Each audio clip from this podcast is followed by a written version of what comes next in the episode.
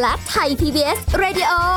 ขอเชิญทุกท่านพบกับคุณสุริพรวงศสถิตพร พร้อมด้วยทีมแพทย์และวิทยากรผู้เชี่ยวชาญในด้านต่างๆ ที่จะทำให้คุณรู้จริง รู้ลึก รู้ชัดทุกโรคภัย ในรายการโรงพยาบาล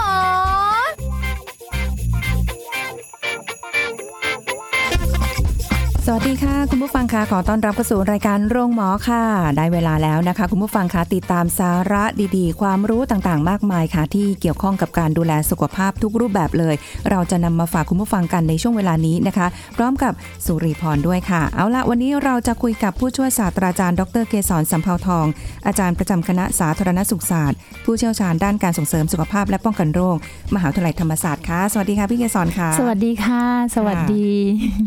ก็มาพบกันวันนี้ สิ่งที่เราจะคุยกันนะ ก็เป็นอีกเรื่องหนึ่งที่เราคงต้องย้ำเตือนสำหรับใครหลายๆคนเนาะเพราะว่าเราอยู่ในช่วงที่ต้องบอกว่าเข้าสู่สังคมผู้สูงอายุค่ะเริ่มแบบเต็มตัวขึ้นไปเรื่อยๆกำลังใช่จะไหมเต็มคะรูปแบบเลยค่ะเต็มค่ะตัวอืมเต็มที่มีทั้งสถานที่ที่เริ่มเป็นเอ่อให้สำหรับผู้สูงอายุมาจับจองนะอาจจะเป็นอ๋อแนวเชิงค่ะคอนโดนิดนึง หรือค่ะอะไรเงี้ยหรือว่าเป็นเอ่อชุมชนเป็นหมู่บ้านที่ สำหรับดูแลผู้สูงอายุโดยเฉพาะ มีระบบสาธารณสุขค่ะมีการดูแลมีอะไรอย่างเงี้ยนะคะตอนนี้จะก็เป็นรูปมีแบบถึงขั้นตลาดสำหรับผู้สูงอายุแล้วค่ะซีเนียมาร์เก็ตโอ้โหไปเดินกันมีดนตรีมีศิลปะมากมาย สนุกสนานกันเลยทีเดียวค่ะ ก็เป็นในช่วงวัยที่พอหลาย ๆ คนที่อยู่ในช่วงวัยของผู้สูงอายุ อาจจะรู้สึกว่าถ้าถ้าเรามองย้อนกลับไปอดีตค่ะนะพี่เกสรเขาก็จะรู้สึกว่าเหมือนห่อเหี่ยวอะอยู่บ้าน อยู่กันล้านล้านๆอะดูแลให้ หรืออะไรเงี้ยบางคนก็อยู่แบบโดดเดี่ยวก็มีค่ะใช่ไหมคะอืมแต่ถ้าเกิดว่าเราจะต้องอยู่แบบคนเดียวโดดเดี่ยวหรือว่าอะมีลูกหลานอยู่บ้าง แต่ด้วยความที่พออายุมากๆแล้วบางทีก็รู้สึกแบบ อาจจะเฉื่อยชาไปบ้าง รู้สึกว่าแบบลูกหลานก็ไม่มีเวลากับเรานะคะอ่าหรือกลัวว่าตัวเองจะเป็นภาระใครไหม เอาเป็นว่าจะอยู่อย่างไรให้เป็นสุขในวัยสูงอายุอ่าวันนี้เดี๋ยวค่ะแบบฟังคำแนะนำกันดีกว่าค่ะเนาะอ่าเป็นเรื่องสำคัญมากเลยนะคะ จริง ๆ เรื่องความสุขเป็นเรื่องที่ทุกวัยก็ต้องการนะคะค่ะแต่ว่าแต่ละวัยก็หาความสุขอาจจะได้ง่ายกว่าคนสูงวัย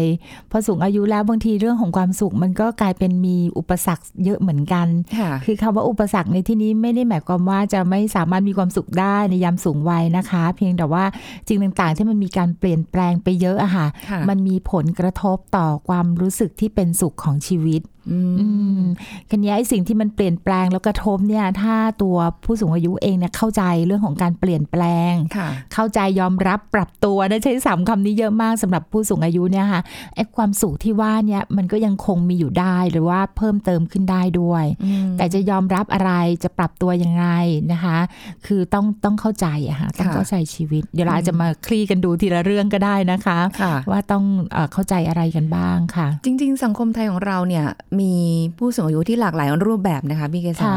มีทั้งคนที่อาจจะดูแลตัวเองไม่ได้เลยใช่ค่ะบางคนอาจจะมีเรื่องของโรคภัยไข้เจ็บ บางคนแข็งแรงดี แต่อาจจะมีภาวะความเครียดในจิตใจค่ะอันนี้ก็ก็ยังดีที่ยังไม่ได้แบบเจ็บไข้ได้ป่วยใช่ใช่ไหมค่ะหรือบางคนบอกโอ้โหทั้งทั้งกายทั้งใจป่วยไม่มีความสุขอะไรอย่างเงี้ยค่ะแบบทุกข์หลากไปหลายหมดรูปแบบเลยใช่ค่ะใช่ค่ะแล้วก็เคยเห็นแบบว่า อย่างบางคนที่เคยแบบ ตอนวัยหนุ่มสาวไม่ได้ดูแลตัวเอง พอมาอายุมากๆเข้าปุ๊บสุดท้ายก็ มีแต่บ้านกับโรงพยาบาลบ้านกับโรงพยาบาลอยู่อย่างเงี้ยมันค่ะห่อเหี่ยวอะค่ะใช่ค่ะอืมคือบางทีพอเราพูดไปว่าเอาแล้วสูงอายุแล้วเมื่อตอนหนุ่มสาวไม่ค่อยได้ดูแลตัวเอง ตอนนี้ก็เป็นแบบนี้แหละ มันก็ราวกับว่าเราไปซ้ำเติมค่ะนะคะ อดีตก็คงต้องให้เป็นอดีตแล้วเริ่มต้นใหม่ค่ะเอาล่ะ เริ่มตระหนักรู้ถึงความสำคัญของการดูแลตัวเองในวัยสูงอายุก็ยังดีกว่าที่จะไม่ทำค่ะเพราะฉะนั้นก็อย่าได้ท้อใจที่ผ่านไปแล้วไม่ได้ทำก็เริ่มทำได้เลยอืมเพราะฉะนั้นจริงๆแล้วเขาบอกว่าความสุขเนี่ยมันคือถ้าจะพูดในเชิงวิชาการมันมีหลายทฤษฎีมากเลยนะคะ ที่จะมา support ว่าความสุขคืออะไรค่ะจะทำไงถึงจะมีความสุข แต่เราพูดแบบง่าย ๆ แบบที่ประชาชนทั่วไปจะเข้าใจเนี่ย ความสุขในผู้สูงอายุเนี่ย จริง ๆ แล้วมันไม่ได้เป็นเรื่องยาก ไม่ได้เป็นเรื่องลึกลับซับซ้อนที่จะทำได้เลย ประการแรกต้องเริ่มที่ความคิดแล้วก็จิตใจก่อนเลย ของตัวเองใช่ของตัวเองเลยอืมถ้าเรามีความคิดแล้วก็จิตใจที่เข้าใจชีวิตเราเนี่ยแล้วตั้งเป้าไว้เลยว่าเอาละ ไม่ว่าฉันจะมีอายุยืนยาวถึงเท่าไหร่ ฉันจะขอค่ะมีชีวิตนี้อย่างมีความสุขอืม ตั้งเป้าไว้เลยตั้งใช่ไหมเป้าไว้เลยคะอ่าแล้วตรงเนี้ยมันเป็นเป้าหมายที่สำคัญที่จะถอยกลับมาเป็นการกระทำว่า แล้วจะทำอะไรบ้างล่ะ ชีวิตเนี้ยถึงจะมีความสุข อืมอ่าถ้าเรามีเป้าปุ๊บเราจะต้องมีการกระทำตามเป้าหมายไม่นะแต่คะเป้าแต่ไม่ทำก็ไม่เท่านั้นทำใช่ก็ไหมไม่ได้ค่ะเออเออท่านพอบอกว่าเรามีเป้าหมายว่าชีวิตนี้ไม่ว่าจะเหลืออยู่สักเท่าไหร่เนี่ยฉันจะมีความสุขค่ะไม่ว่าร่างกายจะเป็นอย่างไร ไม่ว่าสังคมจะเป็นอย่างไร ไม่ว่าเศรษฐกิจจะเป็นอย่างไรค่ะขอให้ชีวิตนี้ได้มีความสุข เริ่มต้นจากตั้งเป้าหมายแล้วก็ค่อยย้อนกลับมาดูว่าเราทำอะไรได้บ้างค่ะเพราะว่าการตั้งเป้าหมายมันคือ การที่เราเริ่มมีมีพลังและว่าค่ะฉันจะต้องบรรลุเป้าหมายนั้นอ่าในการมีความสุขของชีวิตนี้ ถึงแม้ว่าระหว่างทางนี้เราจะ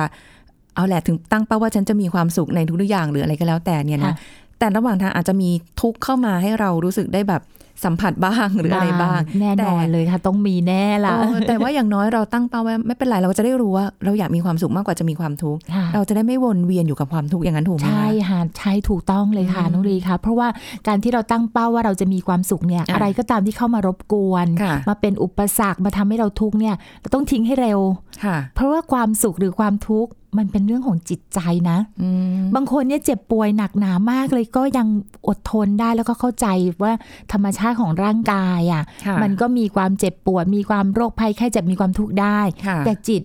ไม่ต้องทุกข์กับร่างกายก็ได้อืมแต่ที่ผ่านมาเราเคยมีแต่กายกับจิตเนี่ยทุกข์ไปด้วยกัน จิตทุกข์กายก็ทุกข์กายค่ะทุกข์จิตก็ทุกข์ก็คือทุกข์หมดไม่ว่าจะกระทบอะไรค่ะแต่จริง ๆ เราสามารถแยกได้ที่เรามักจะได้ยินคำพูดแบบไทยๆนะ จิตเป็นนาย กายเป็นบ่าว เราได้ยินกันบ่อยมากค่ะแล้วจิตเนี่ยจริง ๆ แล้วเราเป็นนายของจิตใจของเราเอง เราจึงต้องบอกตั้งเป้าที่จะมีความสุขคือกำหนด จิตใจของเราว่า โอเค เราจะต้องมีความสุข แล้วเดี๋ยวเราจะมีพลังกลับมาดูแลกายสังคม เศรษฐกิจก็เป็นเรื่องที่เราก็ดูแลได้นะ ถ้าค่ะเรามีจิตใจที่มั่นคง มีน้อยก็ใช้น้อย มีมากก็ค่อยใช้มากนะอะไรเงี้ยมันก็เป็นความสุขในระดับที่เรียกว่ามันอยู่กับความเป็นจริงของชีวิตน่ะอืมอืมคือคือเหมือนกับว่า จริง ๆ พื้นฐานชีวิตหรือเศรษฐกิจของแต่ละครอบครัวไม่เหมือนกัน ไม่เหมือนหรือแม้กระทั่งตัวเราค่ะเองอะไรอย่างเงี้ยนะคะ เราอาจจะแบบว่า เอ๊ะทำไมคนนั้นดูอ่า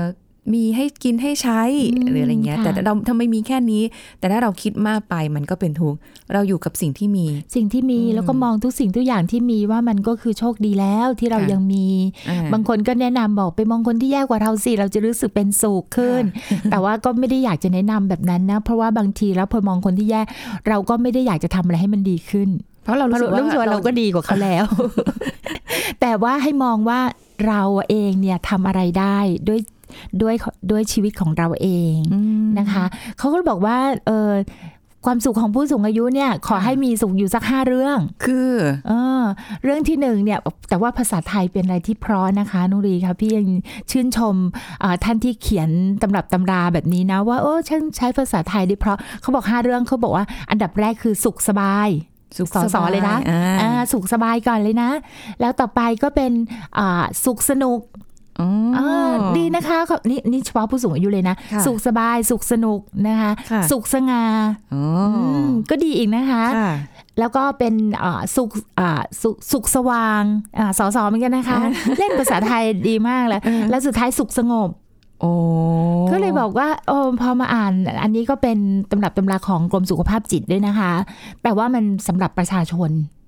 ที่ที่เอาไปปฏิบัติใช่ได้ไปปฏิบัติไม่ได้แบบว่าเป็นทฤษฎีที่แบบโอ้โหใช่จนเราแตะต้องไม่ได้ไม่ใช่อย่างเขาบอกว่าถ้าจะมีความสุขสุขสบาย คือทำร่างกายของเราดูแลร่างกายให้เราสบายที่สุดเท่าที่เราทำได้ค่ะนะออกกำลังกายเคลื่อนไหวร่างกายให้ดี กินอาหารให้ดี อันเนี้ยสุขสบายนี่คือดูดูแลร่างกายไปก่อนค่ะอ่าถ้าเรา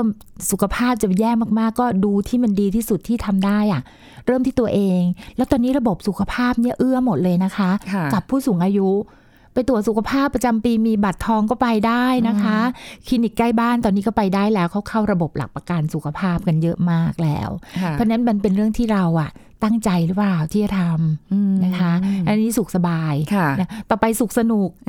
อันนี้ฟังแล้วสนุกเลย ฟังแล้วสนุกนะคะใช่เขาบอกทุกเพศทุกวัยนะคะ ยังต้องมีความสนุกสนานรื่นเริง แต่สนุกสนานรื่นเริงในสิ่งที่ไม่ทำให้สุขภาพกายและใจเสียหายไปค่ะเช่นไม่ใช่ว่าเราไปแบบโอ้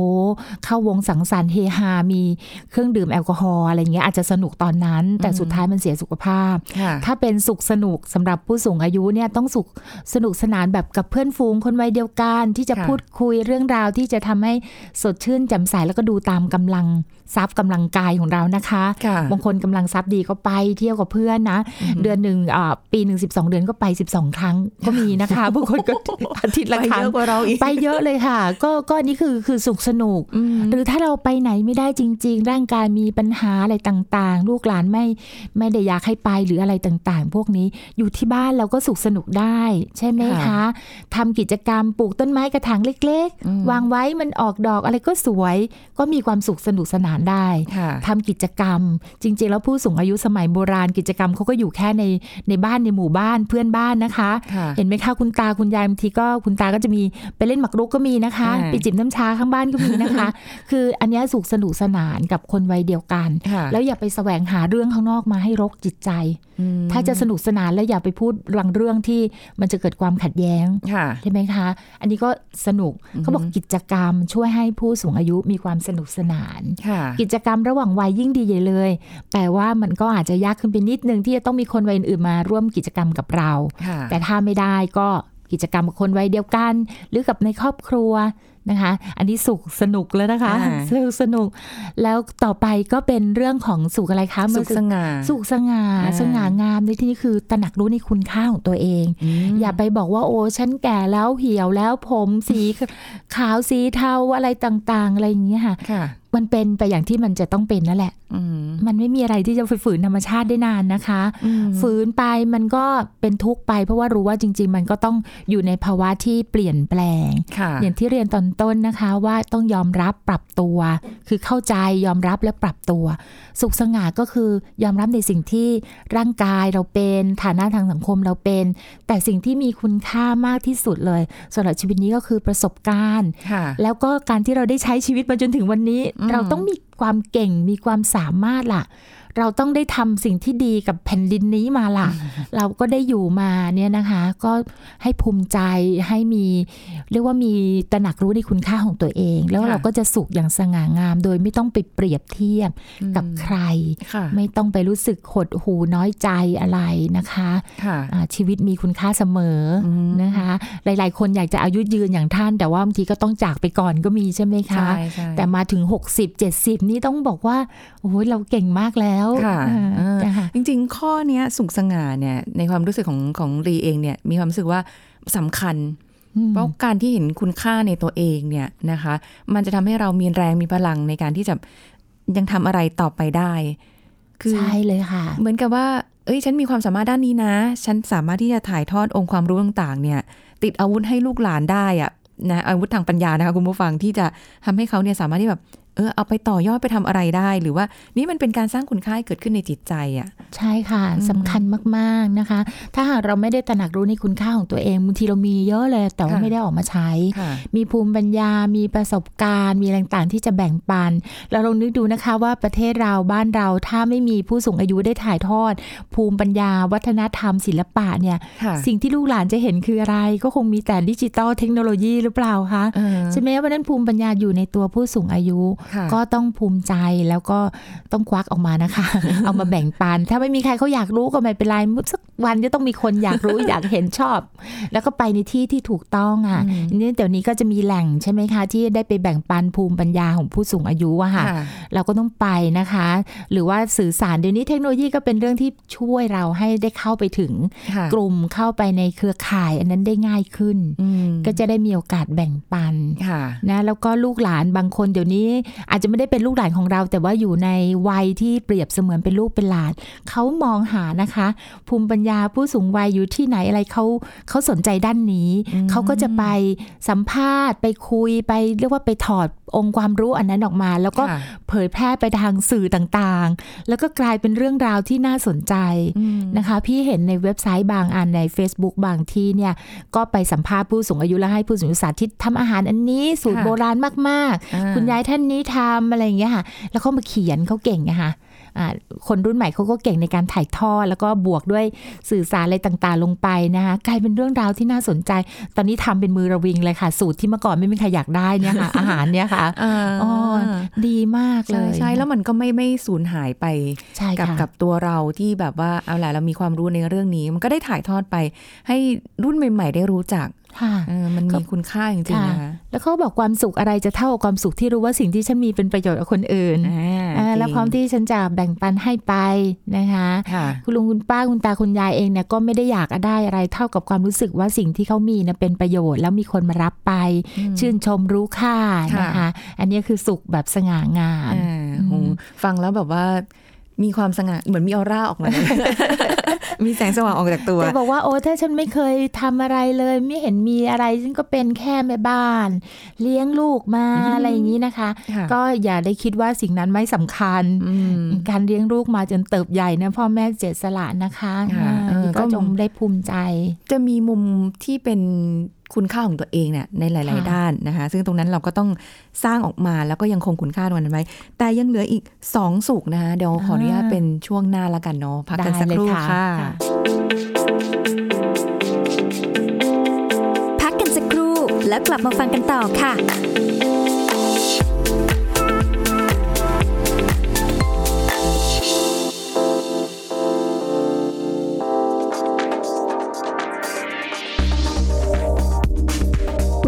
ทราบหรือไม่คะว่าศูนย์เด็กเล็กและโรงเรียนนับเป็นจุดเสี่ยงของการเกิดโรคไวรัส RSV เนื่องจากมีเด็กรวมกันอยู่เป็นจำนวนมาก จึงควรมีการตรวจคัดกรองเด็กทุกวัน หากพบเด็กมีน้ำมูกไอจาม หรือมีอาการสงสัยเป็นโรคไวรัส RSV ให้หยุดเรียน ซึ่งการเฝ้าระวังสามารถทำได้ด้วยหลัก 3 รอ คือรักษาความสะอาดสถานที่ บ้านโรงเรียน ศูนย์เด็กเล็กเน้นล้างทำความสะอาดสถานที่ห้องน้ำห้องส้วม ของใช้ของเล่น ภาชนะที่เด็กใช้ร่วมกัน รักษาสุขอนามัยด้วยหมั่นล้างมือก่อนและหลังกินอาหารและหลังขับถ่ายด้วยสบู่และน้ำ ไม่ใช่ของร่วมกัน ผู้ดูแลเด็กก็ต้องทำความสะอาดมือก่อนหยิบจับอาหารให้เด็กกิน อาหารต้องไม่มีแมลงวันตอม น้ำดื่มต้องสะอาด ผ้าอ้อมหรือเสื้อผ้าที่เปื้อนอุจจาระก็ต้องรีบซักให้สะอาดโดยเร็วนะคะ และทิ้งน้ำลงในโถส้วม ห้ามทิ้งลงท่อระบายน้ำ ระวังไข้สูง ไอ มีเสมหะจำนวนมาก หายใจเหนื่อยหอบหรือรุนแรงถึงขั้นตัวเขียว ก็ให้รีบพาพบแพทย์ทันที ซึ่งปัจจุบันยังไม่มีวัคซีนป้องกันไวรัส RSV ในการรักษานะคะ จึงเป็นการรักษาตามอาการเท่านั้น ขอขอบคุณข้อมูลจากสำนักงานกองทุนสนับสนุนการสร้างเสริมสุขภาพ หรือ สสส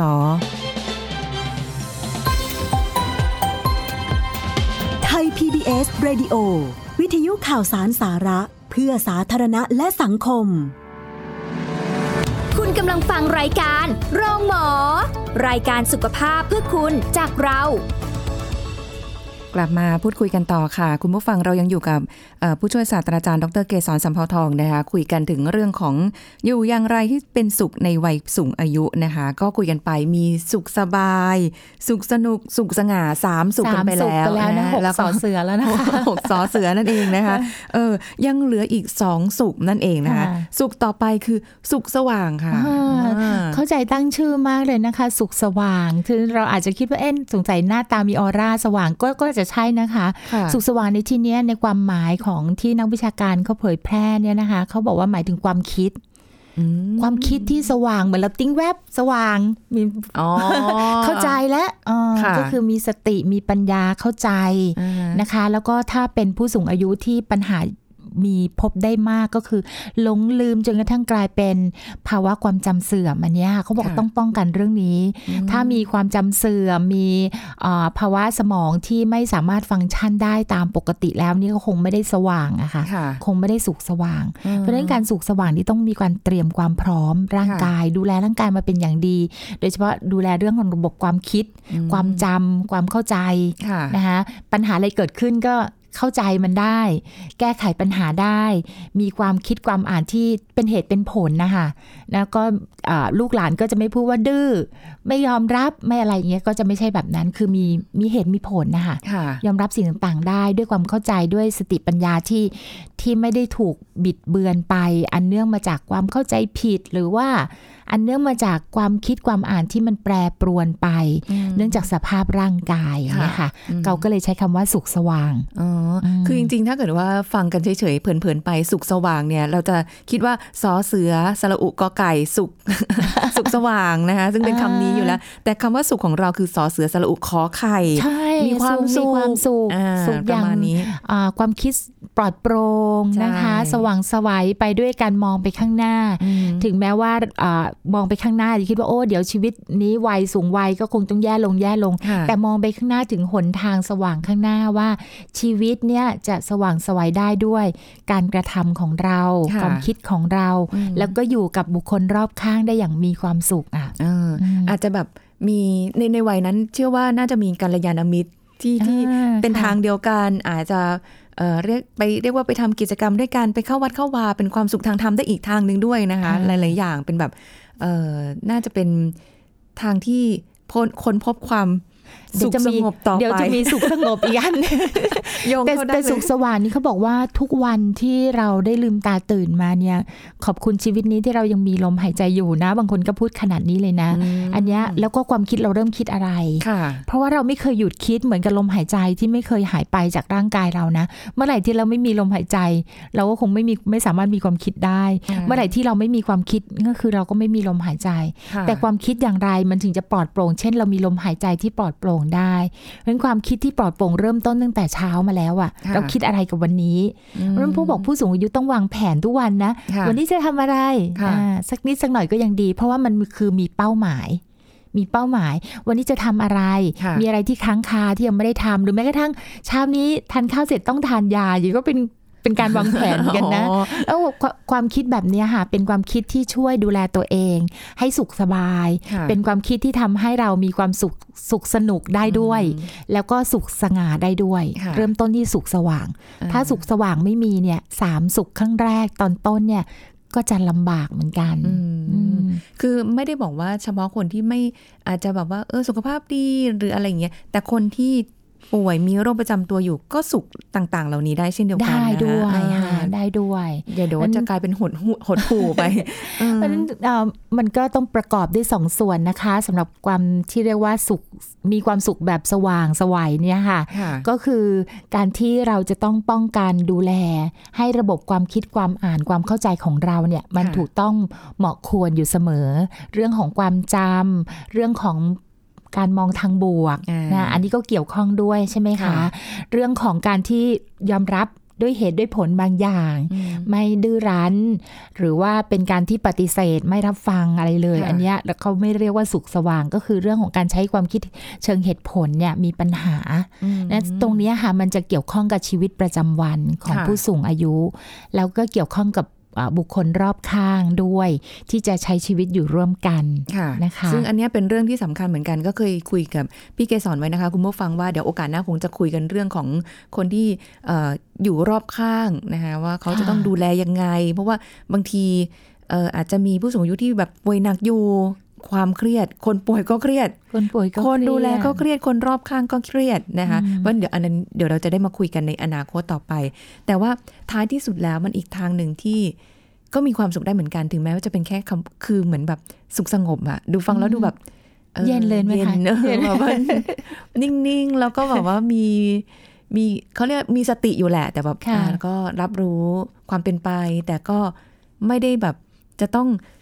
อะไรมากมายเออนิ่งขึ้นสงบขึ้นอะไรประมาณนั้นชอบอาตัวที่ 5 นี้นะคะ สุขสงบค่ะเขาบอกว่าสุขสงบเนี่ยค่ะ เป็นเป็นเรื่องราวที่ผู้สูงอายุหรือจริง ๆ ก็ทุกวัยก็ควรจะมีนะ ไม่ว่าเราจะไปทำอะไรมาเนี่ยคือหมายความว่าอาจจะตื่นเต้นเร้าใจสนุกสนานเฮฮาผู้คนมากมาย ภาษาอังกฤษว่าเฮกติกมากเนี่ยบีซีมากเนี่ยสุดท้ายค่ะเราต้องการความสงบอ่าฮะอ่าในช่วงวันเนี่ยต้องมีช่วงเวลาของความสงบเออนะคะให้นิ่งๆให้คิดบ้างค่ะให้พักอ่า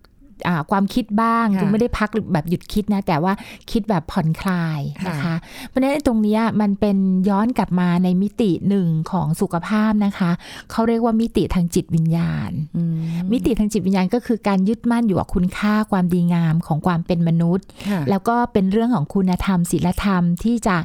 เอ่อ ทำให้จิตใจเราเยือกเย็นจิตจิตใจเราอ่อนโยน มันจะช่วยชำระล้างบางสิ่งบางอย่างออกไปจากจิตใจ เช่นเมื่อเช้านี่โกรธลูกไปแล้วนะคะ แล้วก็มานึกถึงได้ว่าอ้าวนี่ก็ลูกเรา การชีวิตมีในครอบครัว ต้องเกี่ยวข้องกับสุขสว่างด้วยมีความคิดเชิงค่ะเหตุชงผล แล้วก็สุดท้ายก็อะมีเมตตา เพราะค่ะเราเป็นพ่อเป็นแม่ เมตตาลูกหลานไป ให้อภัยได้ ให้อภัยเป็นนะคะ ยอมรับแล้วก็ให้อภัยตัวเองจากความเจ็บปวดเสียใจนั้นซะด้วยอย่างเงี้ยค่ะค่ะเราก็จะเข้าสู่ภาวะที่สุขสงบได้ สุดท้ายจิตใจก็จะกลับมาเยือกเย็น แต่มันต้องยึดมั่นอยู่กับคุณค่าความดีงามบางอย่างของแต่ผู้สูงอายุแต่ละท่านนะค่ะอย่างเช่นถ้าเป็นอ่าผู้สูงอายุที่อยู่ในศาสนาคริสต์เขาก็จะบอกการให้อภัยเนี่ยเป็นสุดยอดของของคุณธรรมของความเป็นมนุษย์ต้องค่ะให้อภัย แล้วก็จะดึงอันนั้นมาใช้ ถ้าเป็นศาสนาพุทธเราก็เช่นเดียวกัน เมตตากรุณา มุทิตาอุเบกขาก็เอามาใช้ค่ะนะคะ หรือว่าอะอิสลามก็มีเช่นเดียวกันอ่านนะเพราะฉะนั้นอันเนี้ยสุขสงบก็คือการเข้าถึงแก่นแท้คุณค่าของความเป็นมนุษย์ของเราที่มีอยู่แล้วค่ะเลย แล้วดึงกลับมานำมาใช้ในชีวิตประจำวันให้ได้ มีความสงบสุขในจิตใจข้างในค่ะแม้ว่าข้างนอกมันจะวุ่นวายมากมาย เราเลี่ยงค่ะไม่ได้ แต่ข้างในเราสงบได้ อืมอันเนี้ยมันมันจะทำให้เราไม่ไม่วุ่นวายไปกับ ความเป็นรอบข้างของเราใช่นะเพราะว่าค่ะทุกวันนี้สังคมมันก็วุ่นวายพอตัววุ่นวายมีอะไรมามากกระทบมีอะไรมาให้ได้รู้สึกกันอยู่แล้ว เพราะฉะนั้นก็เป็นทางหนึ่งที่เราทำได้เนี่ยจะดีจะได้สงบค่ะนะคะในยามที่สนุกทั้งายเราและใจก็สนุกนะคะ ในยามที่เราจะต้องสงบก็ควรจะต้องสงบด้วยค่ะคือชีวิตมนุษย์เราต้องการ ทั้ง 5 เรื่องนี้นะคะค่ะไม่ได้ต้องการแต่สงบอย่างเดียว เช้าขึ้นมาก็นั่งสงบอย่างเดียว อันนี้ก็อาจจะกลายเป็นการเฉื่อยชากับชีวิตไปแล้วอะนะคะ เหมือนกับว่าต้องการเออก็ต้องเรียกว่าเราต้องสร้างความสมดุลให้เกิดขึ้นในชีวิตของเราใช่นะคะค่ะโอ้วันนี้แบบคุยกันเพลินๆแป๊บเดียวนะคะที่เราคุยกันมาเนี่ย สุขสบาย สุขสนุก สุขสง่าสุขสว่าง สุขสงบต่าง ๆ เหล่านี้เนี่ยก็เป็นสุขในวัยสูงอายุได้ค่ะทุกวัยมีความสุขได้อะวัยอื่นก็ใช้วิธีแบบนี้ได้นะคะใช้ได้ด้วยเออไม่ใช่ใช้ได้ด้วยเฉพาะบอกแต่ว่าอาจจะบอกขอสุขวัยสนุกเก่าอย่างเดียวก่อนอะไรเงี้ยเด็กๆนะคะเออนะคะอ่านี่ก็เป็นความรู้ดีๆที่เรามาฝากกันสำหรับในวันนี้ค่ะ ขอบคุณพี่เกสรด้วยขอบค่ะคุณค่ะยินดีค่ะ สวัสดีค่ะ หมดเวลาแล้วค่ะ คุณผู้ฟังครับพบกันใหม่ครั้งหน้านะคะ เราจะกลับมาคุยกันเรื่องดีๆกันต่อกับรายการโรงหมอสุริพรลาไปก่อนสวัสดีค่ะ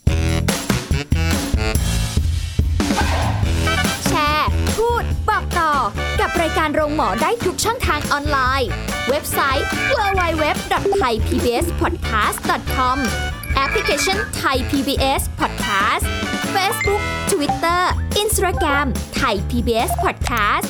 และฟังได้มากขึ้นกับพอดแคสต์โรงหมอ ที่ Apple, Google, Spotify, SoundCloud และ Podbean ทุกเรื่องทุกโรคบอกรายการ